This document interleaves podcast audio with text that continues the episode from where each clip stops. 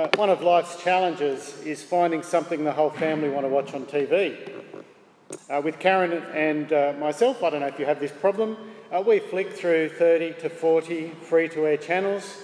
We look through the SBS app, we look through the I- ABC iView app, we look through Netflix, we look through Stan.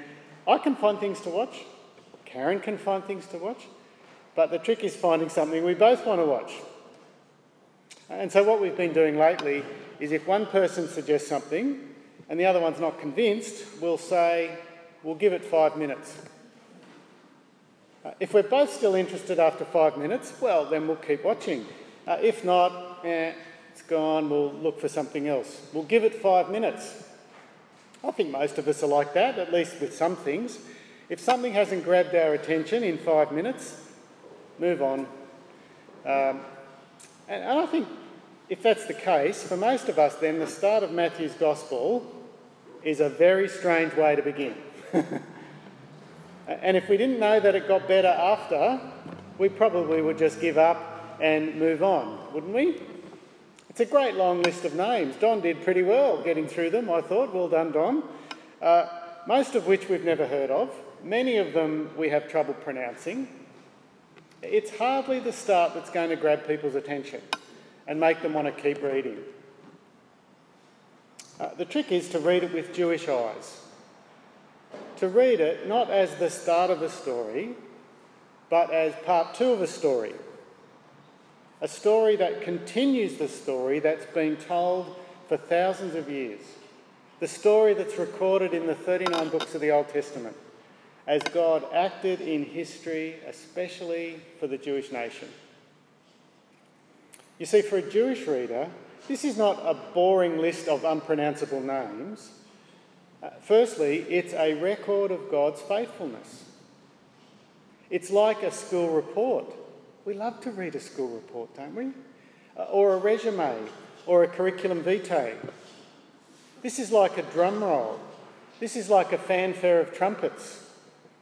This is like a great parade of people marching down the street, down through history, and each one is pointing to God and his faithful, powerful goodness. There are those at the front of the parade, there are those at the middle, but all eyes are on the one who comes in the position of greatest honour right at the end.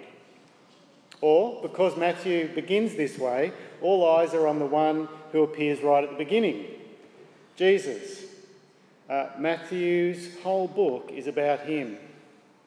Verse 1 begins a record of the genealogy of Jesus Christ, the son of David, the son of Abraham. Now, verse 1, obviously, we learn about a couple of Jesus' ancestors, and there are plenty more who'll follow. But more importantly, in verse 1, we learn, when we look with Jewish eyes, to see the God who keeps his promises. Because two of God's greatest promises were made to King David and to Abraham.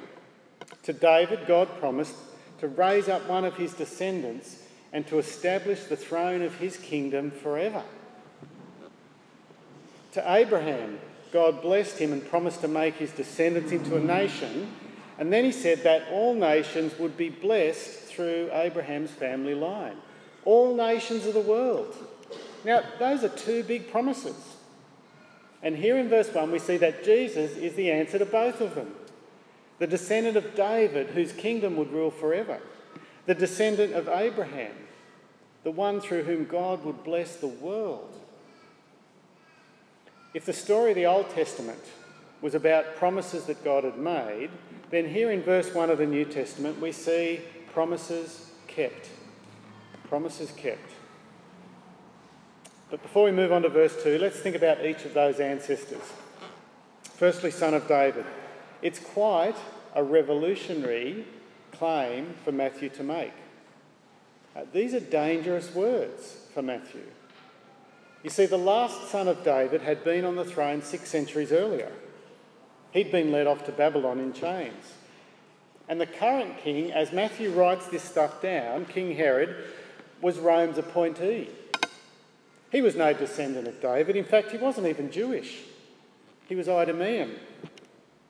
But here's Jesus introduced as a genuine son of David. The Jews had been waiting for a genuine son of David for centuries, someone who would bring back David's glory days. They were waiting for God to deliver on his promise. Listen, for example, to how Isaiah described this coming son of David. From Isaiah chapter 9. It's written 500 years before Jesus is born. Isaiah chapter 9, verse 6, verses we often hear read this time of year. For to us a child is born, to us a son is given, and the government will be on his shoulders. He will be called Wonderful Counselor, Mighty God, Everlasting Father, Prince of Peace.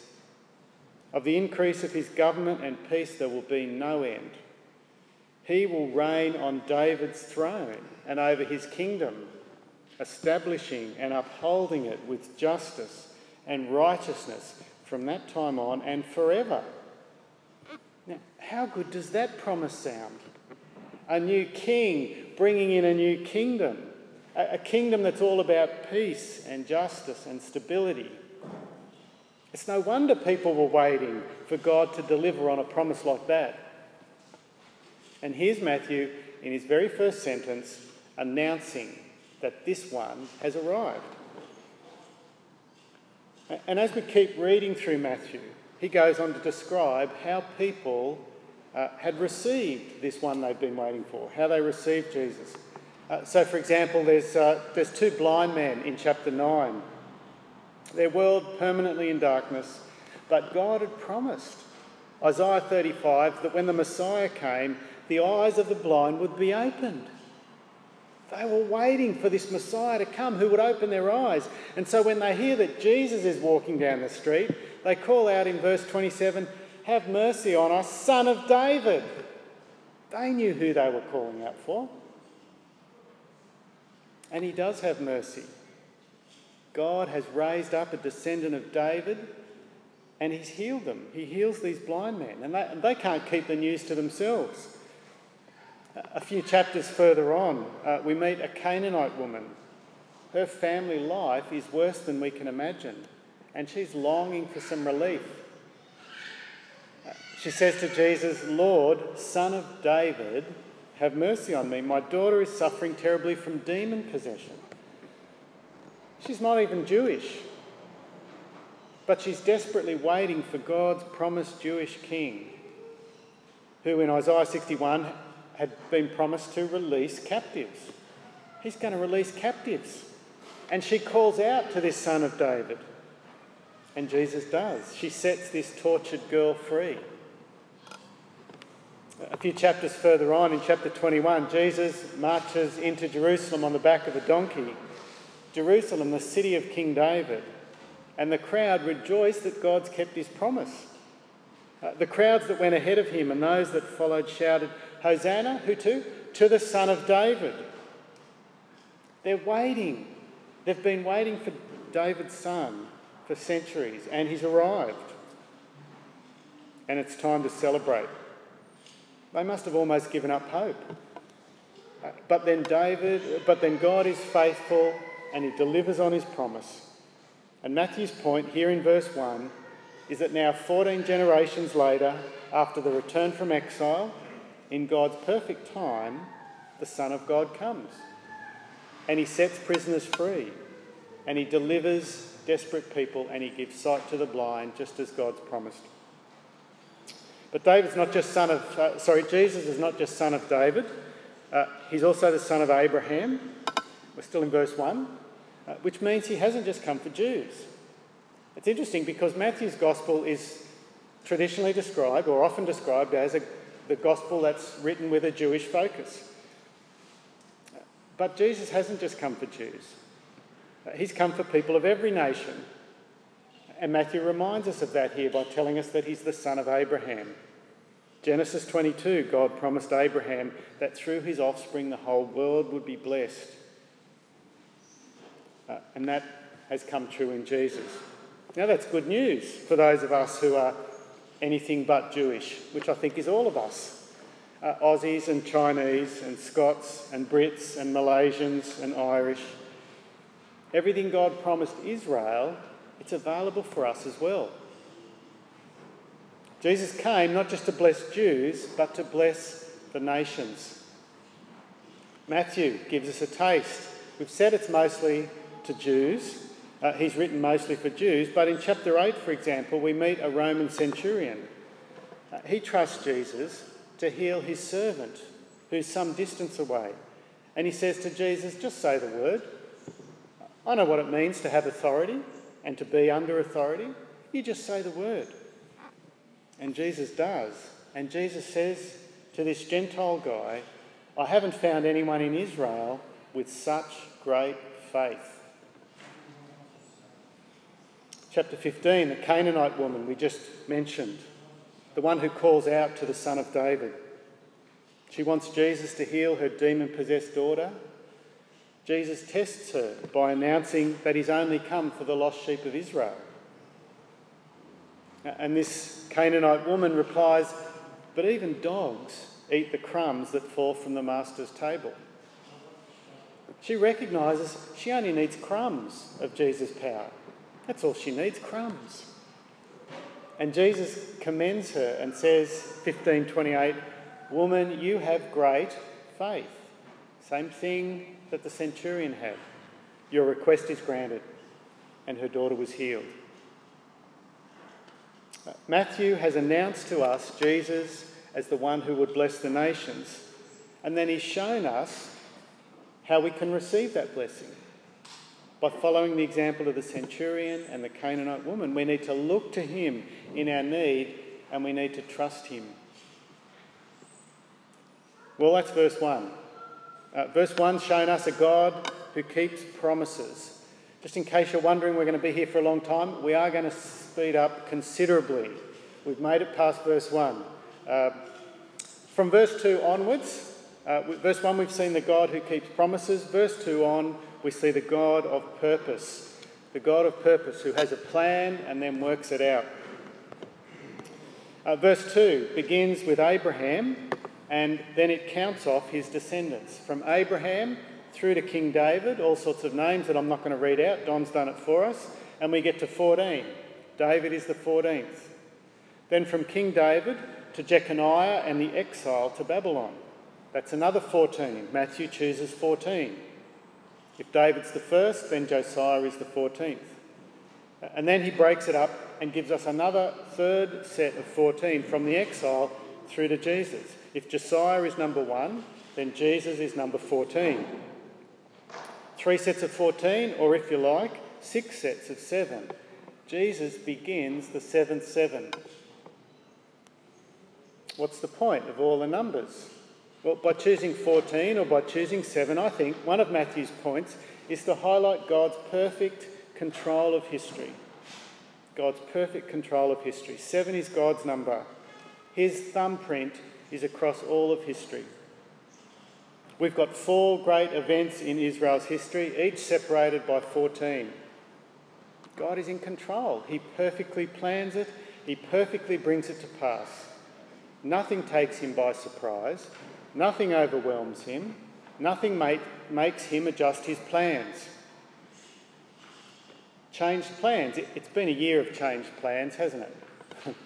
a year of changed plans uncertain times. If I never hear that phrase again, I, it won't be too soon. Karen and I had planned to take a couple of months long service leave overseas this year. Well, changed plans. It didn't turn out that way. Uh, Josh planned to be in uh, England this time. Hasn't turned out yet. He's hoping to be there by the end of the year. At church, we'd planned all sorts of things. We'd planned certain programs for K Central Kids Club. We'd planned movie nights, we'd planned a church big day out, but plans change. We don't know the future, we can't control the future. But if there's one lesson to learn from this year, it's that there's very little we can actually control about our lives. We can't control our health, we can't control our job security, we can't control our ability to move from place to place as we want. But over all of that, God is in control. How can I be so sure God is in control of those uncontrollables, those things that take us by surprise? How can I be sure? Well, I want to highlight five women on this list. Five women on the list. I wonder if you noticed them. There's lots of men, uh, but there are also five women, and luckily their names are easier to pronounce than some of the men. Matthew's gone against every convention to put the women in there. Most lists like this uh, never included any women. But what's even more remarkable than the fact that there are some women is the type of women that are included. The first four are all Gentiles. Three of the four are either prostitutes or adulteresses. These, are, these women are the skeletons in the closet of Jesus' background. So, first up, uh, there's Tamar. She's there in verse 3. You'll find her story in Genesis 38. She was a Canaanite woman who married one of Judah's sons. Uh, the son died. Later on, she pretended to be a prostitute. She seduced her father in law, Judah, and became pregnant to him and had twins. One of those sons became the ancestor to King David and subsequently of Jesus. Uh, but God knew all of that. Uh, it was all within his perfect plan of sevens. Uh, next up, there's Rahab. Uh, she's there in verse 5. You'll find her story in Joshua chapter 2. She's also a Canaanite woman. Uh, she lived with her family in Jericho and she was a prostitute. Uh, she hid two of Joshua's spies uh, when they came to check out the city. She saved their lives. They told her to tie a scarlet cord from her window so that when Joshua's army attacked, they'd spare her family. And Matthew here tells us that one of Rahab's children was Boaz. Now, who was Boaz? Well, it just so happened that Boaz married another Gentile. Her name was Ruth. She was from Moab. She gets a mention there in verse 5 as well. Now, there are no real skeletons in Ruth's cupboard. In fact, she's painted as one of the most virtuous women in the Bible. But she was from Moab, uh, one of Israel's historic enemies. Deuteronomy 23 says that no one from Moab is allowed to enter into the temple, even down to the 10th generation. Now, that's the third woman on Matthew's list, a Gentile outcast. She's the great grandmother of King David. And the fourth woman is there in verse 6. She's not even named. She's King Solomon's mother, Uriah's wife. King David had an affair with her. You'll find her story in 2 Samuel 11. Her name's Bathsheba. And since she's married to Uriah the Hittite, she's probably a Gentile as well. She's probably from a Hittite. On top of that, she was an adulteress, as was David, King David, a Gentile adulteress. But her son was Solomon. God blessed him greatly. Uh, he built the temple. And Bathsheba was also an ancestor of Jesus. So, four women, all ancestors of Jesus, all with suspicious backgrounds, either born in the wrong place or morally flawed. Jesus came from people like that. What's Matthew's point? Well, one point I think is to prepare us for the, the suspicious background of Jesus himself. Born to an unwed mother, with a scandalous pregnancy, Joseph was ready to divorce her until he had a message from an angel. We'll think about Jesus' birth in a moment. But here's another point uh, God's perfect plans included those unexpected deviations. God's perfect plans of 14 were not unexpected for God. Uh, they didn't. In, he knew these things would, would come up. Your unexpected events are not unexpected to God either. He's in control of them as well, working all things for good. Here's another point I think these women teach us uh, Jesus has come for all sorts of people. He's come for everyone. His rescue mission is not just for the worthy. He hasn't just come for the good, the rich, the well born, or the well connected. He's come for people with scandals in their background because that's Jesus. Jesus has scandals in his background. That's good news for the blind men who were waiting for the Son of David. It's good news for the little girl possessed by a demon.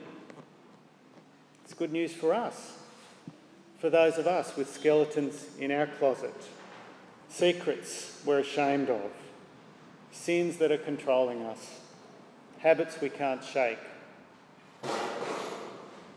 In fact, He's only come for those of us who recognise our sin and our need for sick people, not for those people who don't think they need a doctor.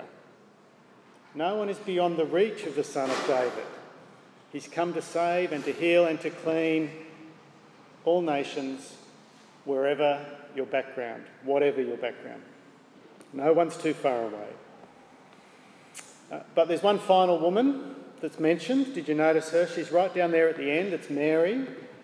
Uh, look at verse 16. And Jacob, the father of Joseph, the husband of Mary, of whom was born Jesus, who is called Christ.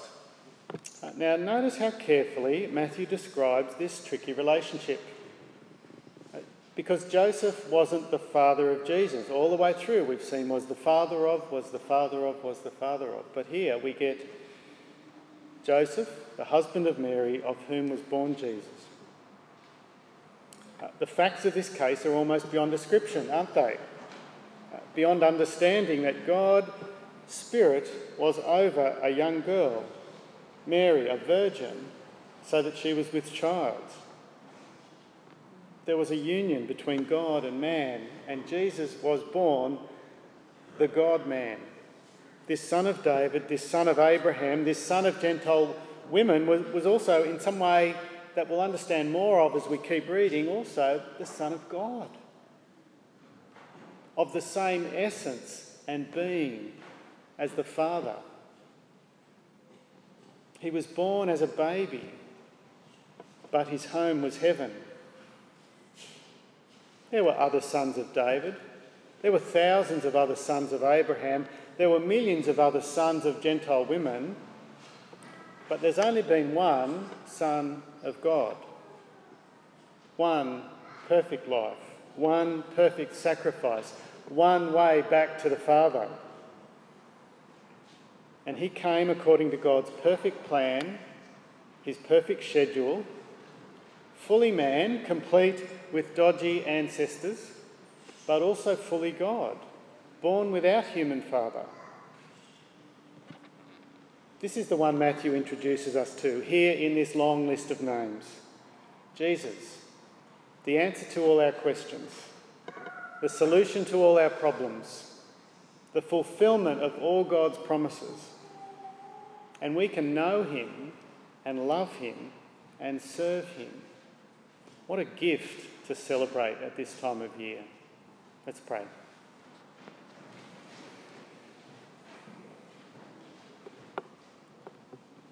Heavenly Father, we thank you for Jesus.